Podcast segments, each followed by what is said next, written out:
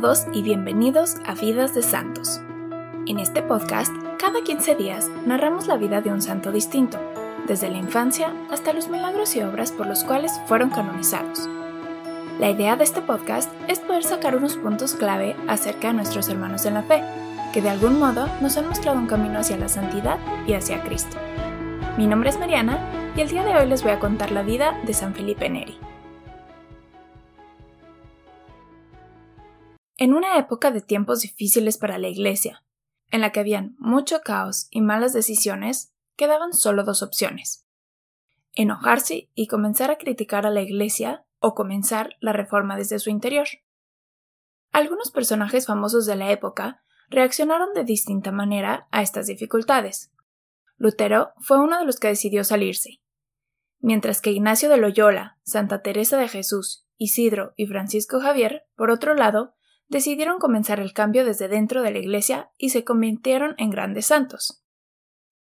En julio de 1515 nace en Florencia Felipe Neri, hijo de Francisco y Lucrecia Mosciano. Florencia es una de las ciudades más hermosas de Italia, en la que el arte y la arquitectura han florecido a lo largo de los siglos, y que hasta la fecha es un icono relacionado con las artes. Desde pequeño, Felipe tenía tres virtudes que lo caracterizaban la pureza, la obediencia y su afabilidad en el trato. Felipe era un niño normal y le gustaba mucho jugar, aunque antes de alcanzar a sus amigos en el juego, pasaba a la iglesia de San Marcos a visitar a Jesús sacramentado. Cuando estaban todos reunidos y haciendo bromas, Felipe se hacía el blanco de las bromas para que todos se rieran de sus torpezas y dejaran en paz a los más débiles. Cuando se encontraba jugando con sus amigos, trataba de incluir a todos los niños, haciendo que los más tímidos ocupasen los puestos más importantes durante el juego. A Felipe le encantaba la música, y le gustaba cantar alabanzas a Dios. Más tarde, de este amor y por la influencia de Felipe, nace en Roma un nuevo género musical llamado oratorio. Él no amaba demasiado la vida aquí en la tierra, y es por eso que podía exponerla. En una ocasión, cuando la casa en la que vivían se incendiaba, no dudó en ayudar a su padre a rescatar las pocas posesiones que se podían salvar y tratar de apagar el fuego. Él sabía que la vida en el cielo es la verdadera. Un día, cuando estaba con su padre, quien le platicaba de su familia y de los personajes ilustres que habían pertenecido a ella, mientras que el padre le mostraba el árbol genealógico, Felipe le contestó Todo esto está muy bien, papá, pero prefiero una y mil veces que mi nombre esté escrito en el cielo. Felipe era un gran seguidor de Santo Tomás de Aquino y de su libro Suma Teológica, el cual se convirtió en uno de sus libros de cabecera. Cuando Felipe tenía 18 años, su familia estaba sufriendo económicamente. Así que un tío suyo lo invitó a ir a San Germán y a trabajar con él como comerciante, para poder ayudar a lidiar la situación económica familiar. Felipe se adaptó rápidamente al trabajo, pues era un muchacho inteligente, pero esa vida holgada no le satisfacía.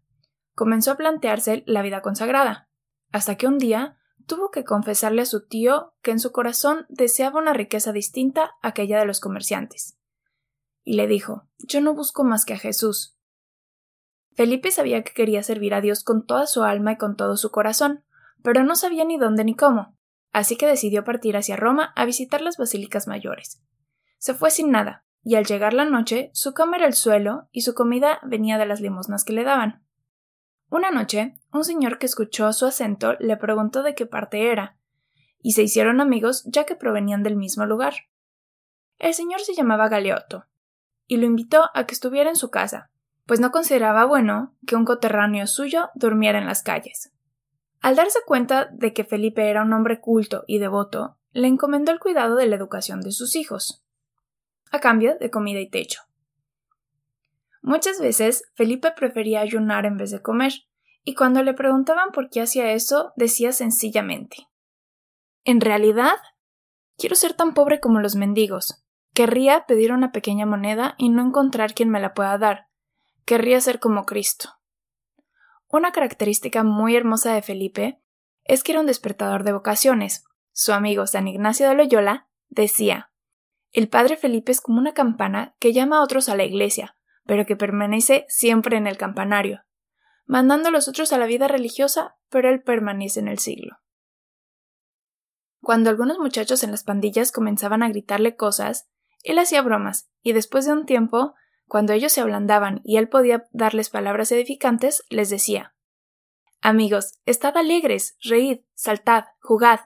Hagamos de todo menos el pecado. El demonio no tardó en darse cuenta de su santidad, y comenzó a acecharlo. Le hacía visitas en persona.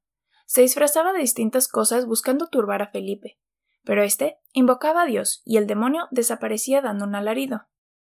Si bien Felipe intentaba cultivar todas las virtudes necesarias para llegar al cielo, una de las que más cuidaba, y sobre las que insistía siempre a sus jóvenes, era aquella que nos hace semejante a los ángeles del cielo, la pureza de cuerpo y de alma. Después de una visión de San Juan Bautista, Felipe entendió que Dios le pedía que fundara una confraternidad en la que todos vivieran en comunidad y se dedicaran a practicar las obras de misericordia espirituales y corporales. Su llamado en particular era ayudar a los peregrinos de Roma. Fue por ello que el 16 de agosto de 1548, junto con el padre Rosa, fundaron la Confraternidad de los Peregrinos, cuyo fin sería dar asilo y comida a los que arribaban a la ciudad eterna. Los integrantes de la misma no solamente darían el sustento material, sino que curaban las llagas y daban de comer a los viajeros. Él sabía que para ir al cielo no bastaba con no hacer el mal, sino hay que ir por más, hay que hacer el bien. Para él, el sacerdocio era una dignidad tan grande que ni siquiera pensaba en ello. Creía que la dignidad sacerdotal era superior a la de los ángeles, por lo que nunca se atrevería ni siquiera a pensarlo para sí. Se sentía indigno de ser sacerdote. Pero después de escuchar la dulzura de su director espiritual y la explicación de cómo podría ayudar a más almas sirviendo y siendo sacerdote, retomó sus estudios teológicos y filosóficos que había abandonado previamente y recibió las primeras órdenes menores, el diaconado, en la Basílica de San Juan de Letrán, y dos meses más tarde, con 36 años de edad, recibió el sacerdocio en la iglesia de Santo Tomás en Parione, el 23 de marzo de 1551. En una ocasión, Felipe decidió rezar por la conversión de un banquero y usurero.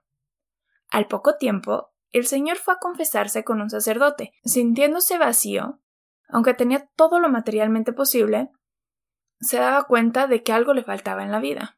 Lo peor es que seguía cayendo y cayendo en los mismos pecados, y no sabía qué más hacer. Hasta que un día alguien le habló del padre Felipe, y lo fue a visitar. Le rogó que orara por él, porque era un desastre, pero que quería cambiar. Felipe prometió que rezaría por él, y así lo hizo, con gran fervor, y Dios escuchó la petición. Al poco tiempo, el banquero se encontraba libre de toda tentación, y se había convertido en un hombre amable y piadoso, completamente distinto al que era antes. Felipe sufría fenómenos místicos, en los que experimentaba con un gran ardor el amor y la alegría de Dios. En algunas ocasiones levitaba, por lo que se había puesto como norma no superar la media hora al celebrar la misa, por lo que se había puesto como norma no superar la media hora al celebrar la misa con el pueblo. En cambio, cuando podía hacerlo solo en su capilla, privada, se abandonaba los dulces éxtasis que el divino Redentor quería concederle. Eran visiones celestiales que raptaban su alma y lo dejaban horas enteras como fuera de sí. Apagaba las luces y cerraba la puerta de la capilla, colgando en la puerta un cartel que decía Se ruega hacer silencio. Padre celebrando misa. Uno de los fenómenos más admirables, más allá de las palpitaciones anormales de su corazón, que los médicos nunca pudieron comprender, se encontraba aquel de que a una persona le bastaba apoyar la cabeza sobre su pecho para sentirse aliviada de cualquier dolencia. Como muchos santos, el padre Felipe sufrió persecuciones. Dos de los sacristanes de la iglesia en las que estaba comenzaron a burlarse de él y a calumniarlo. Le impedían el ingreso a la sacristía o le daban ornamentos para la Santa Misa que eran completamente sucios o indignos para la liturgia. Le escondían el cáliz o el misal, o bien, cuando ya estaba frente al altar, lo hacían volver a la sacristía con un pretexto cualquiera. También le quitaban la llave del tabernáculo, de modo que no le podía dar la comunión a los fieles. Señor, dame paciencia, mucha paciencia. se le oía decir cuando estaba solo. Con el tiempo, la caridad paciente tuvo victoria, y los que lo injuriaban se arrojaron a sus pies implorando su perdón. En 1552, un tiempo de gran hambruna azotó a Roma, y el pan era poco, así que daban pequeñas razones diarias para matar el hambre. Compadeciéndose del clero, una pía señora se acercó hasta la iglesia de San Girolamo de la Carita y les llevó como regalo unos seis panes grandes. Dichas provisiones caídas del cielo bien les habrían podido bastar para unos cuantos días. Sin embargo, viendo el padre Felipe a un sacerdote español que por allí pasaba, se los regaló sin quedarse ni siquiera con uno. Próspero Crivelli, uno de sus fieles, le observó con prudencia que podía haberse quedado con al menos un poco, a lo que el santo le repuso ¿Qué quieres? Aquel pobre sacerdote es forastero y no encontrará nunca tan fácilmente almas generosas como para servirse de un poco de pan. Él se contentaría con un poco de aceitunas, sabiendo que el primer alimento es hacer la voluntad del Padre. Su táctica era siempre tratar a las almas inicialmente con mucha tolerancia, sin imponerles una forma severa de vida cristiana, ya que estaba convencido de que una vez encaminados deberían por sí solas darse cuenta de las deficiencias de sus costumbres. Decía a sus discípulos No tengáis prisa en convertir a las almas y en mejorar sus hábitos. Dejad que un poco del amor de Dios encuentre un lugarcito en sus corazones, y entonces podréis abandonarlas a sí mismas. Cuando en una ocasión le preguntaron qué se necesitaba para convertir a las almas, él contestó Tres cosas. Fe, fuego y hierro. Fuego para inflamar las almas y el corazón. Fe para esperar firmemente en Dios, y hierro para cortar nuestra voluntad y establecer la santa obediencia.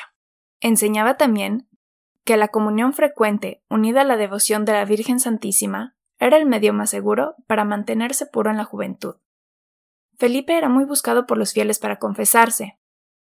Aunque las penitencias impuestas por el santo a veces podrían parecer extrañas, siempre tenía una enseñanza detrás de ellas. En una ocasión, una mujer que se confesaba con frecuencia del mismo pecado, de propagar chismes, le impuso ir por un pato muerto e irlo desplumando en el camino hasta donde se encontraba Felipe. Cuando la señora llegó con el pato desplumado, le dijo Muy bien. Ahora ve y recoge todas las plumas que aventaste por el camino. La señora confundida le dijo Pero eso es imposible. Ya se las habrá llevado el viento.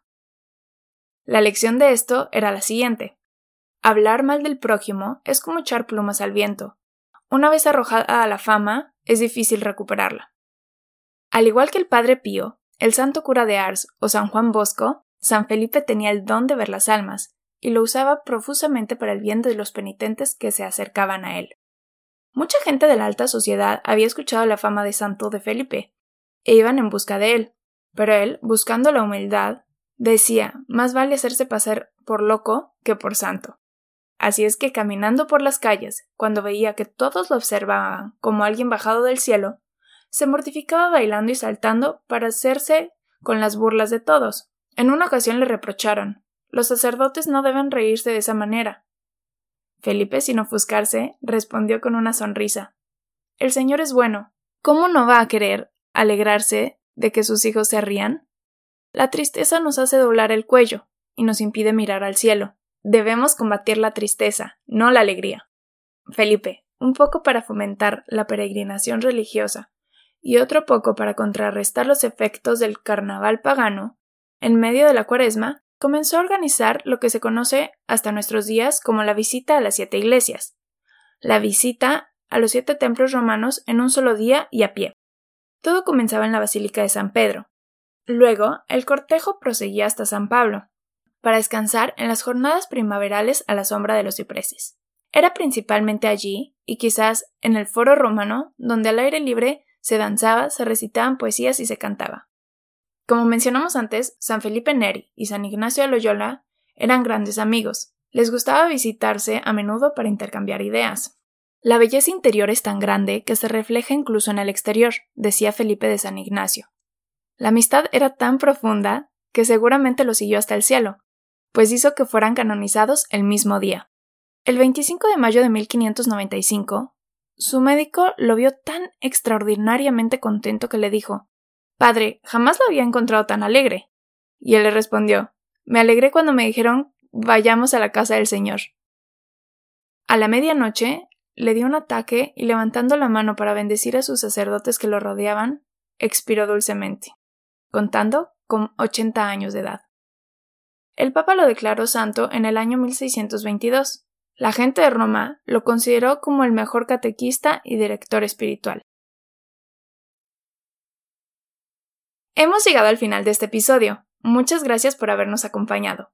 Antes de despedirme, me gustaría compartir con ustedes unas frases y consejos de San Felipe. 1. Cuando vayan a confesarse, digan primero el pecado más grave. Así, el demonio no ostentará para ocultarlo al final. 2. No se excusen jamás cuando sean corregidos. 3. No hay que aferrarse al medio, sino al fin. Muchos se empeñan en mortificaciones corporales, pero no piensan jamás en el fin, es decir, en amar a Dios. 4.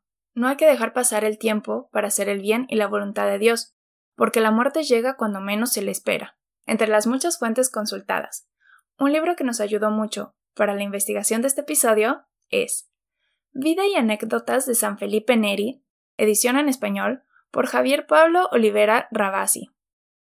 Si te interesa aprender más acerca de la vida de San Felipe, te recomendamos que visites las notas del show en las que tenemos las notas del programa y los links que utilizamos para la investigación. Muchas gracias y hasta la próxima.